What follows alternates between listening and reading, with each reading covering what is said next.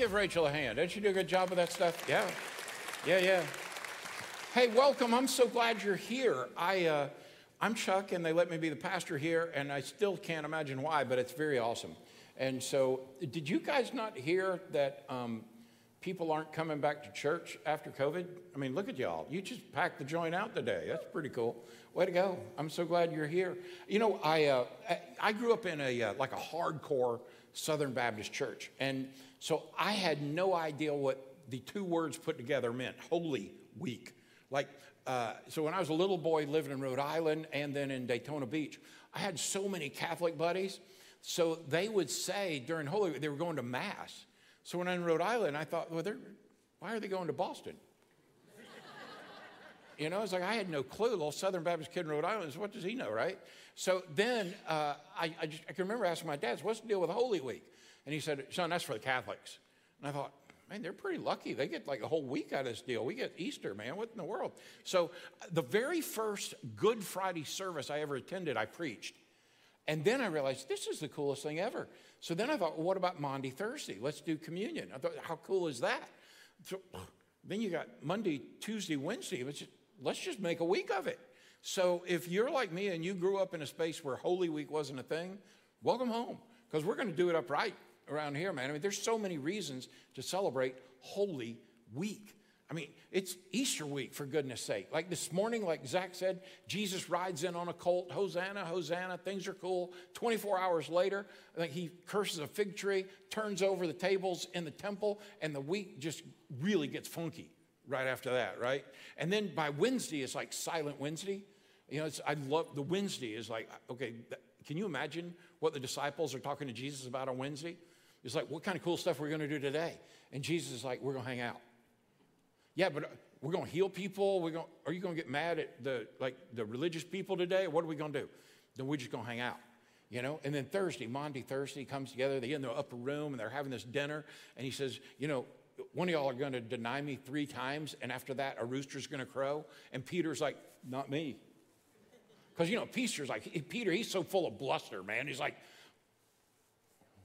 I mean, like, oh man, you know, I mean, like, truly, he just threw four cornhole bags in the hole, and it was like, boom.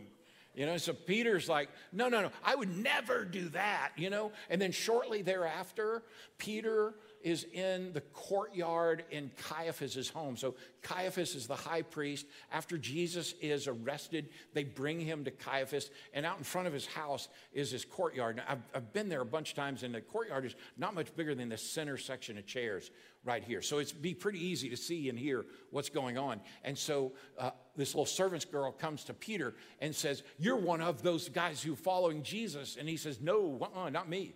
Then another servant girl says, I can tell you're from Galilee. You're with him because of your accent. No, not me. And then the third person says, I know that you were with Jesus. And he says, I didn't even know the man. Right? And it's like Jesus' eyes catch Peter's, and the Bible says Peter goes off and he's in deep shame, and regret. And that is why we're in this teaching series called The Road to Redemption, because Peter, like me and you, have a desperate need to be redeemed, right?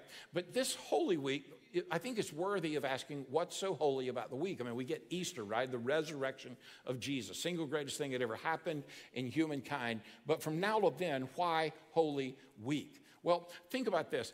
Easter let's just, for the, for the sake of our humanity, let's call it a holiday, okay, because we kind of all understand that term.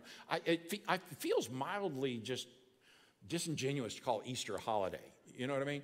But, but between now and then, remember, we're working toward that. So everything that happens, Jesus riding in in the colt, turning over the money in the church, praying, praying and teaching about the second coming, then having Silent Wednesday, then having the Lord's Supper with the, with the disciples, and then Good Friday comes and Jesus gives his life, then Holy Saturday where he lays dead in the grave, and then Sunday when he rises from the dead. What is it about all that that makes everything such a wonderful thing for us to literally celebrate? And that is this in every other holiday that we celebrate in the world, we celebrate somebody's death or somebody's birthday, or we celebrate something about a season, or like the independence of a country, or something of that nature. This is the only time in which we celebrate, because no other celebration in the world can celebrate the raising of the dead that we celebrate in Christ Jesus this week.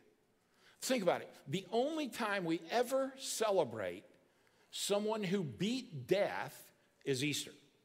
I mean, that is better than ham, deviled eggs, Easter egg hunts, and possibly even the Reese's peanut butter egg. Because when you put it all together, you think to yourself, now that's, that's pretty awesome. Jesus' death, his resurrection, bringing forgiveness for our denial, just like Peter's. Like the story of Peter from last week's teaching, we deny Jesus often. And sometimes we're, we're bold like Peter. It's like, no, I would never do that because we leave here on Sunday and it's like, I'm living for Jesus this week. And by Tuesday in the first meeting where things go south, all of a sudden we're Peter and, er, er, er, aren't you glad a rooster doesn't crow every time you deny Jesus? like, can you imagine when you're at the DMV? I mean, who does anybody work at the DMV here today? Anybody? I want to make sure I'm an equal opportunity offender.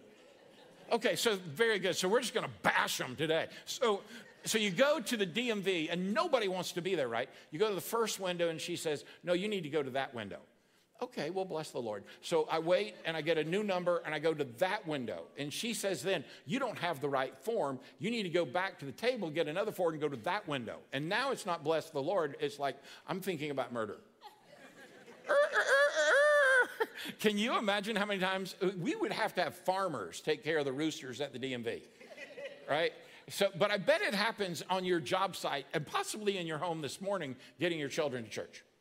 I, but, by the way, it's, it's one of the top 10 sinful areas in every Christian's life is when you have children that are between third grade and 12th grade, and you're trying to actually get them to church on Sunday. Because Think about this. You want for everybody to get dressed, get ready, be happy, have a fun breakfast, get in the minivan, and then listen to Jesus music on the way to church, even though you haven't listened to it all week, but listen to it on the way to church. And on the way, your kid throws up. And it's like, it's Holy Week, and you're puking your guts up. You're killing me, right? And then everything goes, anyway, you get the picture. We always have a place in which the rooster could crow in our life. I know I do in mine. I mean, if, if we were to start ranking sinners in the life of Sugar Hill Church and posting them on the electric sign, would that not be fun? Can you imagine the social media stuff we would get on that? You know the problem would be? I would be number one. I'd be, wow, their pastor is the worst guy in their church. That's amazing. Yeah. And then many of you say, well, yeah, I've known him for 10 years, of course. But but Peter denies Jesus in such a public way.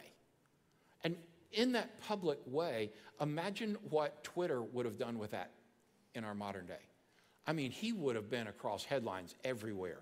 Jesus, one of the preeminent followers of Jesus, denies him publicly three times. I mean, be splashed across the New York Post They'd have a picture of Peter going, you know, and it would just be crazy. You know, they had their own version of social media at the time then. I mean, in the church, we call it a prayer meeting, but in real life, we call it gossip. And they, they had that going on.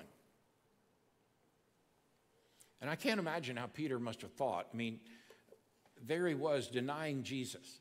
So I had to look up redemption, trying to figure out this road to redemption. What is redemption? And redemption uh, would say in Merriam Webster, the act, the process, or an instance of redeeming, which helped me not at all.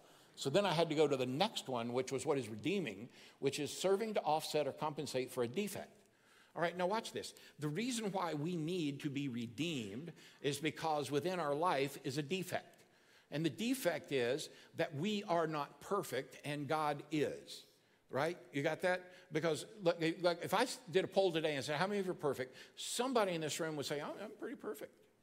And I would say, Well, you just blew it because you had no humility right? So all of us are imperfect, like radically imperfect. And in our imperfection, we basically deny Jesus. Jesus calls us to walk with him. Can you imagine walking with Jesus and all of a sudden maybe something slips out of your out of your tongue that's kind of in your natural voice and what do you say? Oh, Jesus, sorry about that. I mean, I get that all the time. I'm a pastor, and somebody drops an F bomb in a conversation. It's like, Pastor, no offense. And I'm like, well, it's already out there, bro. you know? But in the midst of this denial, we need the process of being redeemed. Because the defect is that God is perfect, we are not. That creates a chasm between us and God. That means we cannot have a right relationship with God because we're just imperfect. Now, I know a lot of preachers would take this time to tell you how bad you are. But let me just say, my guess is y'all are pretty cool people, right? We just all have this human defect. And this human defect inside of us is the fact that we're just not perfect. And in our imperfection, like Peter, we tend to deny Jesus. Sometimes our denial is public, like his. Oftentimes, it's omission, where we just keep it quiet. But then we love to bark at somebody who's was public.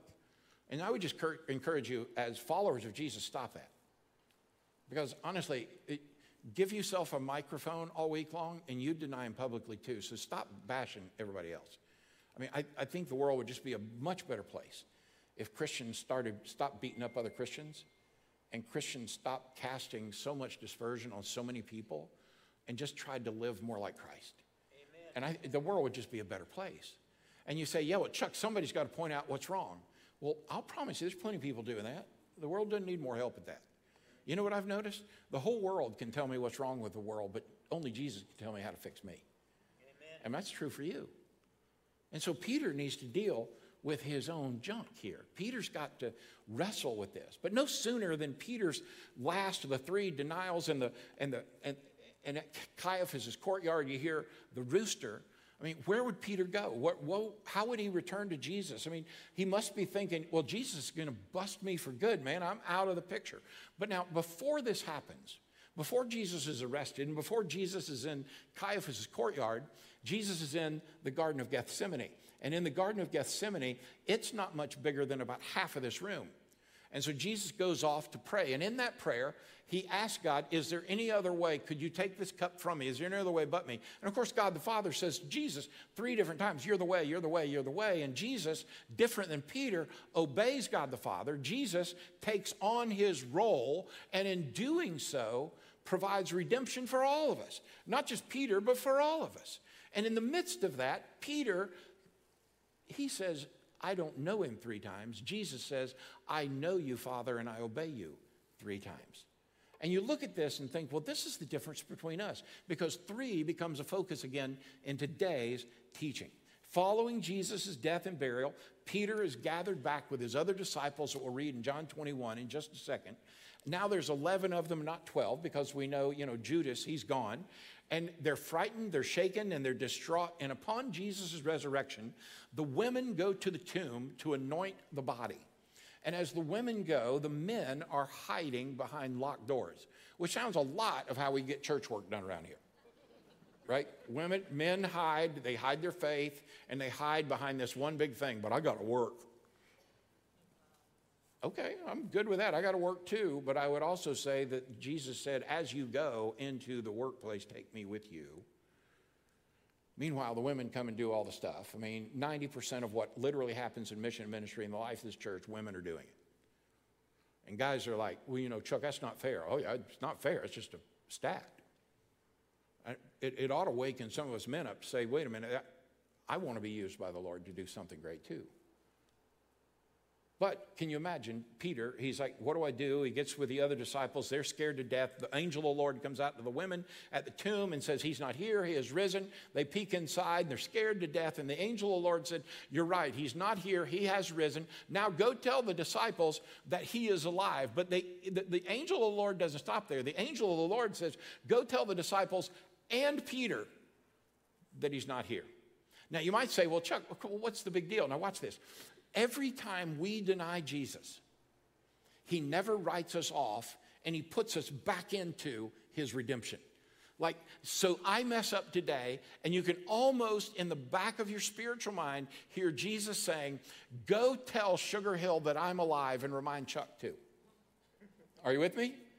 And so think about this no matter what you've done, where you've been, what you've thought, or how you have been, or what, whatever you're into, Jesus is saying, I want to remind you on this Palm Sunday that I rode into Hosanna to redeem you by your name. Because Jesus isn't done with Peter, and listen to me, he's not done with you. He's not anywhere near done with you. He has an extraordinary plan for you that includes heaven. But he just says, Will you say to me, Yes, I will? You say, Well, where's Jesus now? I mean, kind of like Peter. Well, where's Jesus when I need him? Because he doesn't seem to work on my watch. Well, watch this. Jesus doesn't work on a clock, y'all, he works on hearts.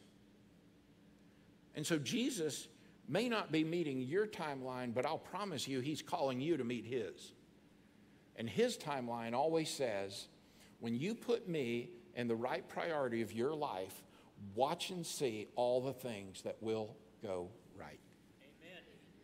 But you get to make that choice. Jesus isn't going to beat you over the head and make you do it. Matter of fact, there's not a preacher alive that can scream you into heaven. There's not a preacher alive that can guilt you into heaven. There is nothing about what I'm sharing with you that ought to lay one ounce of guilt on you. But it should cause you to stop and ask yourself this question Am I on the road to redemption? Am I on my way to doing what happened to Peter? Because when we pick up at the road to redemption, we pick up in John chapter 21, beginning in verse 2. So if you have a Bible, you have a device with a Bible on it, or you can welcome to watch along on, on the screens. This is how it happened. Several of the disciples were there Simon, Peter, Thomas, nicknamed the twin, Nathanael from Cana in Galilee, the sons of Zebedee, and two other disciples. Which, by the way, you got seven disciples out there. Don't you know they're saying, Where's the other four? Like, what's going on with them? What's the deal? I mean, that's what I would ask. Like, you ever, like, if you're sitting next to an empty chair, raise your hand. If you're sitting next to an empty chair, you know the question you might want to ask yourself? Where are they? Like, did, are they just off fishing somewhere else? You know? So here they go and uh, it says in verse 3 Simon Peter, Peter said, I'm going fishing. Now, you know, I always imagine Simon Peter to be kind of this big, like, man's man kind of R, me kill bear feed family kind of guy, you know? And I, I think he was. I, I mean, I think he was the kind of dude I'd want to hang out with, right? He says, I'm going fishing. And they said, We'll come too. They all said. So they went out on, and he, listen to this word, the boat. Now, it didn't say they went to a boat, they went to the boat. This is the boat that they were using prior to Jesus coming on the scene and then walking away from the boats to go follow him. So they go back to what they knew, they go back to what they were familiar with, they go back to what they feel like they can control because right now their life is spinning out of control. What happened to Jesus? Where is he at? We've seen him twice already alive, but what's going on? I mean, this is scary times. Let's just go back to fishing to what we do. So they go to the boat, right? And I love this. So they went out on the boat, but they caught nothing all night. Y'all ever been fishing and you caught nothing? I mean, it's like the walk of shame when you come in. Hey, how was it?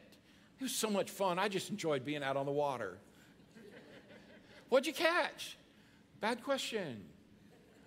Nothing. And then I always get this look when you catch nothing, this is what you get. Really? Was like, yeah, it wasn't from lack of trying, but no, I didn't catch anything. These guys are out all night long. They catch zippity doodah. Now, they they were professional fishermen on the Sea of Galilee, fishing at night, knowing you fish, uh, you catch a ton of little fish that you can sell to all economic classes when you get back. They caught nothing in their nets. All right? Now, listen. Verse 4 At dawn, Jesus was standing on the beach, but the disciples couldn't see who he was. Now, the reason is, is he was about 100 yards or so away, standing on the shore. Now, if I weren't wearing my glasses, I wouldn't even know it was a person, right?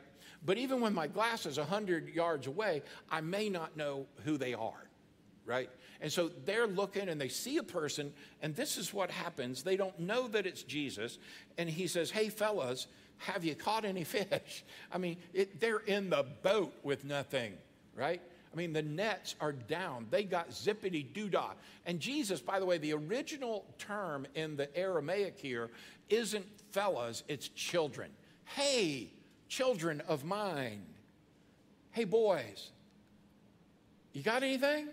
And listen to what their answer is no. I mean, that's pretty simple, right? I mean, it wasn't like, no, but we're trying. No, but I mean, we just need a little different bait. No, our nets must be a little brittle. Just no. And then Jesus says in verse 6 throw out your net on the right side of the boat and you'll get some. Okay, now if you're a fisherman, at that moment you want to hit that person, right? It's because I've been fishing all night and you just want me to throw it on the other side. Are you smoking a hymnal? I mean, come on, what is the deal? So naturally, they do because they're hungry, they, they do it. It says, so they did, and they couldn't call, haul in the net because there were so many fish in it. Now, you know, this is a real cool picture. It's, it's a cool picture of us and Jesus. So they know what to do. Several of them are professional fishermen before they left to follow Jesus. They know how to fish, they know where to fish. All of this area in Tiberias is new to them. They've left and gone back to their old stomping grounds in Tiberias. They've left and gone back to their old profession, and they're doing what they know to do because they're going to get control of their life. You know what I've discovered in every Christian's life? That when things go south, we all turn into control freaks. I'm going to take it and I'm, I'm going to handle it. I'm going to, you swatch, I'm going to fix this. Because that's what we, we, we think we can do that. Right? And so off we go trying to do our own thing. And then Jesus is saying, yo, just put the net on the other side. And, and they're thinking to themselves, what does this guy know? I mean, seriously, we don't even know who it is. They could have just said no, because that's what we would do. Like, no, it can't be that simple. You, it's not as easy as just trusting Jesus. I mean, there's got to be stuff you got to do. We, got, we need a list of stuff. We got to earn our way here. I mean, we, we need a list that says I got to go on mission trips, I got to give, I got to walk an aisle, I got to be baptized, I got to dress a certain way, I got to agree to whatever version of the Bible it is, I got to read Jesus calling, even though he's called and wants his church back. I got to do all this other stuff. And Jesus says, No, you just, just drop your nets on the other side. It's that simple. Just call on my name. Just trust me. So they, they do. They, they drop it on the other side. And then it says in verse 7, or back in verse 6, it says, So they did, and they couldn't haul in the net because there were so many fish in it. I mean, come on. I mean, if, wouldn't you be a believer right then? But remember, these are the same guys who walked with Jesus for three years, saw him healing people, teaching, saw him bring Lazarus back from the dead just about a week before this. And they're like, oh, yeah, okay, sure, we'll just throw the nets on. Now we got more fish than we can count. We got more fish than we know what to do with. And then Peter hears from John. Now, John's the logical one in the boat. John is the, like, like, John is everything I'm not. He, I mean, he's logical, he's calm, he's got it all under control. I mean, his breeches are always washed and pressed. I mean, he probably dry cleans his underdrawers, right? I mean, this guy is wired up. Peter, on the other hand, I mean, he's just ready, fire, aim. He's just out there going, I like Peter better, you know? So Peter hears John when John says, matter of fact, the scriptures say it's the disciple Jesus loved, speaking of John, says to Peter, It's the Lord. Now, can you imagine that? I mean, John probably doesn't say, Yo, Peter, you know what? I think that might be Jesus. That's a possibility. But see, that's how we would do Jesus. You know, it, it, that might be Jesus speaking to me here now. I don't know. But you know, I don't want to over spiritualize it. You know, it might, it might be Jesus. It's like we come to church and it's like John says to us out of his scriptures, but it's the Lord. Like, can you imagine how, how John says to Peter? I mean, there's no possible way he looks at him and says, Yeah, it might be him, you know. Bless God, but he's always asking for money. Uh, you know, he always goes long.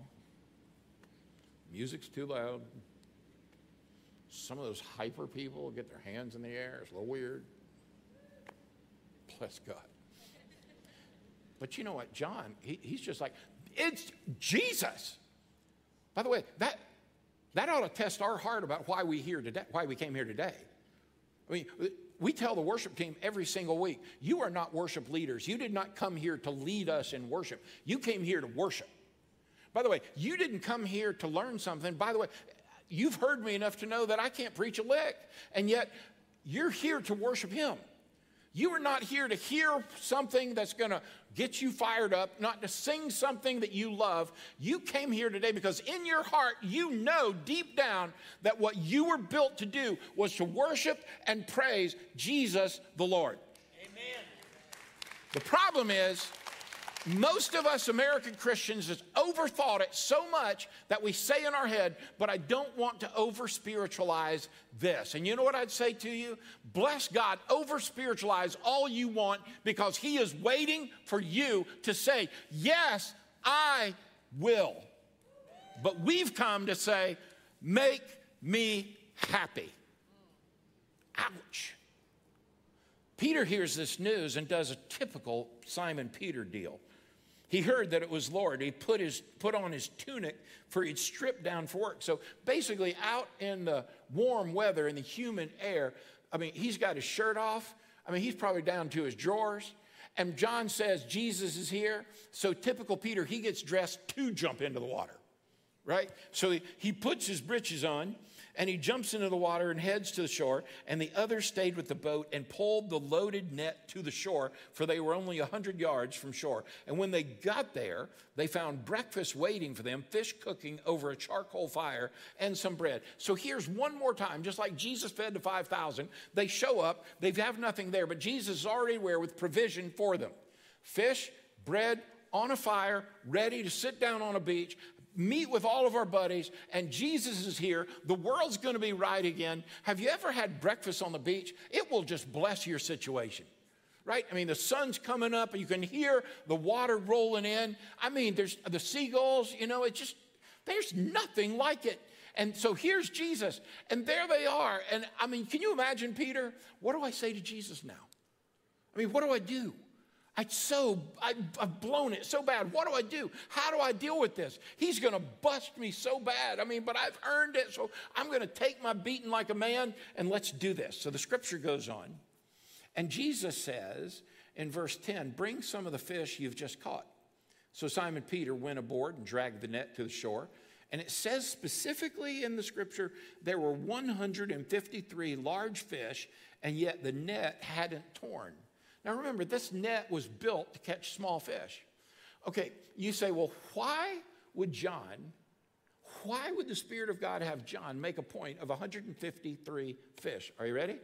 I mean, I didn't know this until this week. I just blew my mind. Did you know at the known time in that world, did you know how many species of fish were actually known by the people on the planet in the first century? 153. And you say, well, that's just a coincidence. Well, you're crazy. I mean, think about this. Jesus is showing them and us that he had control, not over drop them on the other side and you'll get the blessing. But when you get here, I'm going to show you I have control over all of nature, including you. And if you'll put me in the right priority of your life, I will fill your nets and it will blow your mind.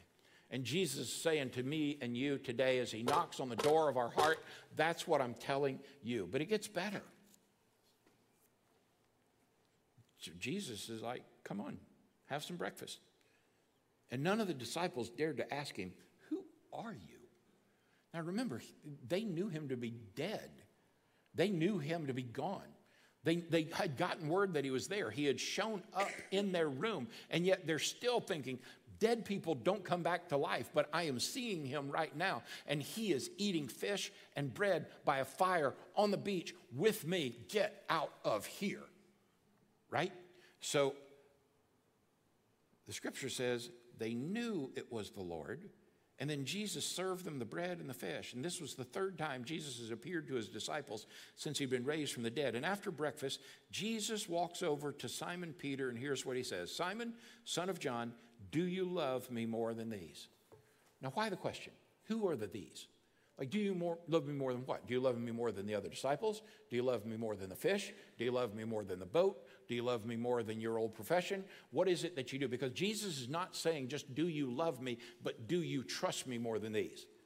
Including Peter, do you trust me more than you trust you? But he never says this Hey, Peter, you totally blew it. Not one time does Jesus say, You know what, Peter? I am gonna, I'm gonna make you pay for that one.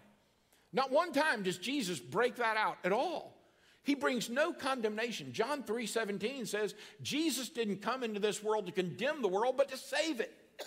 This is perfect picture of what's happening with Peter. He says to Peter, Peter, do you love me more than these?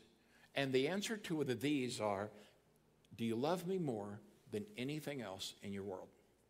Have you ever heard in the Old Testament that our God is a jealous God? You ever heard that? We, we just don't like how that sounds.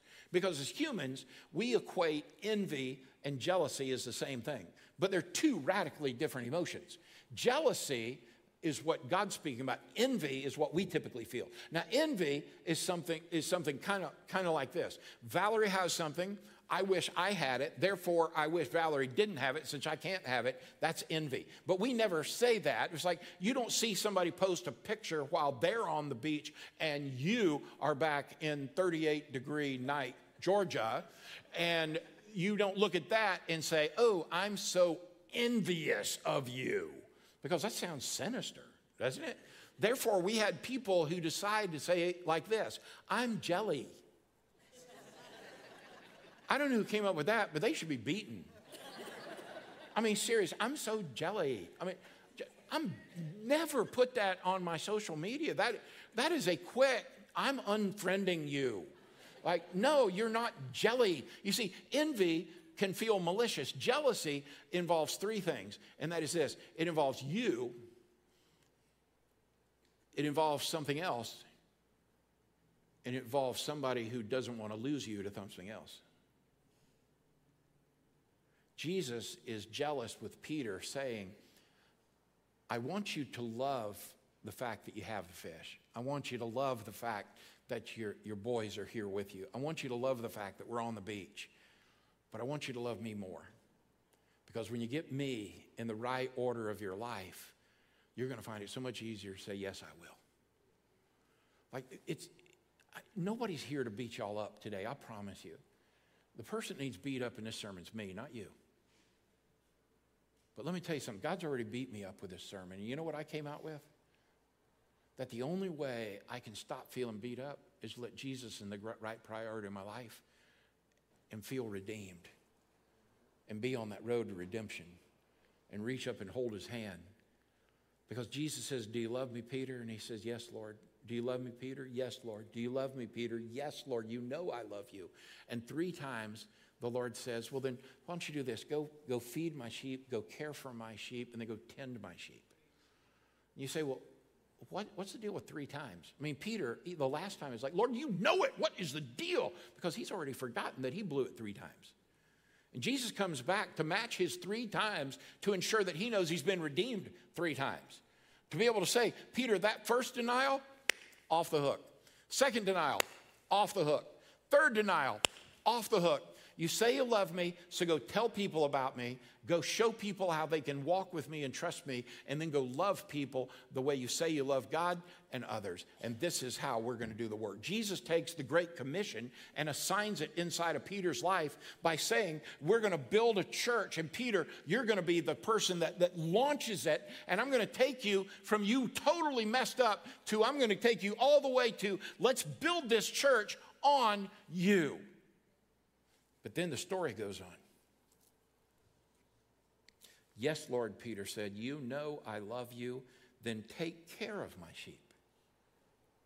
You see, on the one hand, Jesus is saying, Tell the world about me, evangelism. Go teach them about me, discipleship. But go love them, that service. So when people ask me, why is, it, why is Sugar Hill a, a Jesus is enough kind of church? Because what I know is this no denomination can redeem you, no, no church can redeem you, no, no Bible or devotional can redeem you, but Jesus can. Amen. I want to get on that road. I want to be on the road with Him. I want to be right with Him because when He is in the right priority in my life, because I chose to love Him and honor Him and obey Him, He never once looks at me and says, But Chuck, you totally messed it up. Chuck, you're a total mess up. Chuck, you just totally blew me off. He never does that. He simply says, Okay, come on. Let's walk together. Let's do this together. Let's love together. And friend, what I'd say to you is Jesus isn't done with you. And for every time that you've denied him, maybe even when you didn't know it, when you say, Jesus, I, I need your redemption. He doesn't beat you up. He simply says, Here it is. I love you. You say, Well, Chuck, there has to be a key. There has to be a punch list I got to do. There has to be, I mean, I, I got to do something, right? I mean, do I need to have a confession? Do I, what do I need here? Okay, it's real simple. I mean, the, the, the Bible calls it repentance, but what repentance really means is a change. So imagine this is your life, and you're just going this way. I'm doing my own thing. I'm, I'm in the boat. I'm fishing the way I know to fish. I'm trying to control my life. I'm even trying to be a good person. I'm doing my thing. But here's what happens we say, But, but Jesus, I'm sorry. I, I realize I need you to control my life. So watch what happens when we repent. It looks just like this I'm going to stop living my way and I'm going to live your way. You say, well, Chuck, that, that's it? What do I have to give up? Well, let me just stop and say Jesus never asked you to give up diddly, except one thing give up your will and take on His. Because when you get the sense of redemption and forgiveness and glory and peace and contentment that comes with the provision and the power of Jesus Christ in your life. You don't have to keep going in the boat and going back to what you know. You can count the fish and you can walk in peace. You say, Well, Chuck, I've tried that, and you know what? Just things don't go right for me. Well, now watch this. It's not like you say yes to, to Jesus one time and then life is rosy. I mean, he even says that's not going to happen. I mean, we're, we're sinful men and women living in a sinful world. So, what do I do? So, I'm going to ask you this week. Matter of fact, I'm going to ask you to start right now. That you take a pause. I wrote a blog earlier this week about this. That I'm going to ask you this week during Holy Week to take three pauses every day. Maybe, your pause might be 30 seconds, okay? I mean, I'm not asking for three hours. Just take a pause. Set inside your phone, remind you to have three pauses each day. In the morning, let your pause be this Jesus, I'm going to trust you with everything I've got today. Yes, I will trust you. Second pause, midday. Jesus, things hadn't gone exactly like I planned, but I'm going to love you today. Yes, I will. I will love you. Third pause, before you call it a day. Jesus, I want to thank you that you did some cool stuff today. And Lord, there were some things just went weird today. So I'm, I'm going to praise you for that because I don't even know why. But tomorrow, would you give me wisdom? Would you make me wise? Yes, I will, Jesus. I will, I will call on your name. You say, well, Chuck, I want redemption. And here's how it goes Jesus, would you forgive me? Step into my life. I want to make that change. I want to live for you. I, I want to thank you. You died for me. You were buried for me. You rose from the dead for me. And today you're sitting by God the Father praying for me by name right now. And I want to thank you for that. And if that's the desire of your heart today, then just offer this prayer to the Lord Jesus Yes, I will. Now we're going to practice what Pastor Bobby did, and it we had that responsive reading. So Here's what I want to say to you. If today you want to celebrate that as you head into Holy Week, you want to celebrate in your life, I'm, I'm going to take these pauses and I'm going to get Jesus in the right priority of my life. Then I want you to say, Yes, I will. You ready? Yes, I will. Say it just a little louder. Yes, I will. My friend, that's what the road to redemption looks like. Father, we praise you for fish and provision for breakfast on the beach, for the power you have all over this universe, and the forgiveness and the redeeming factor that you offer to us. God, let us say, Yes, I will to you. In the majesty and the might and the glory of Jesus the Lord, we pray. Amen. Amen.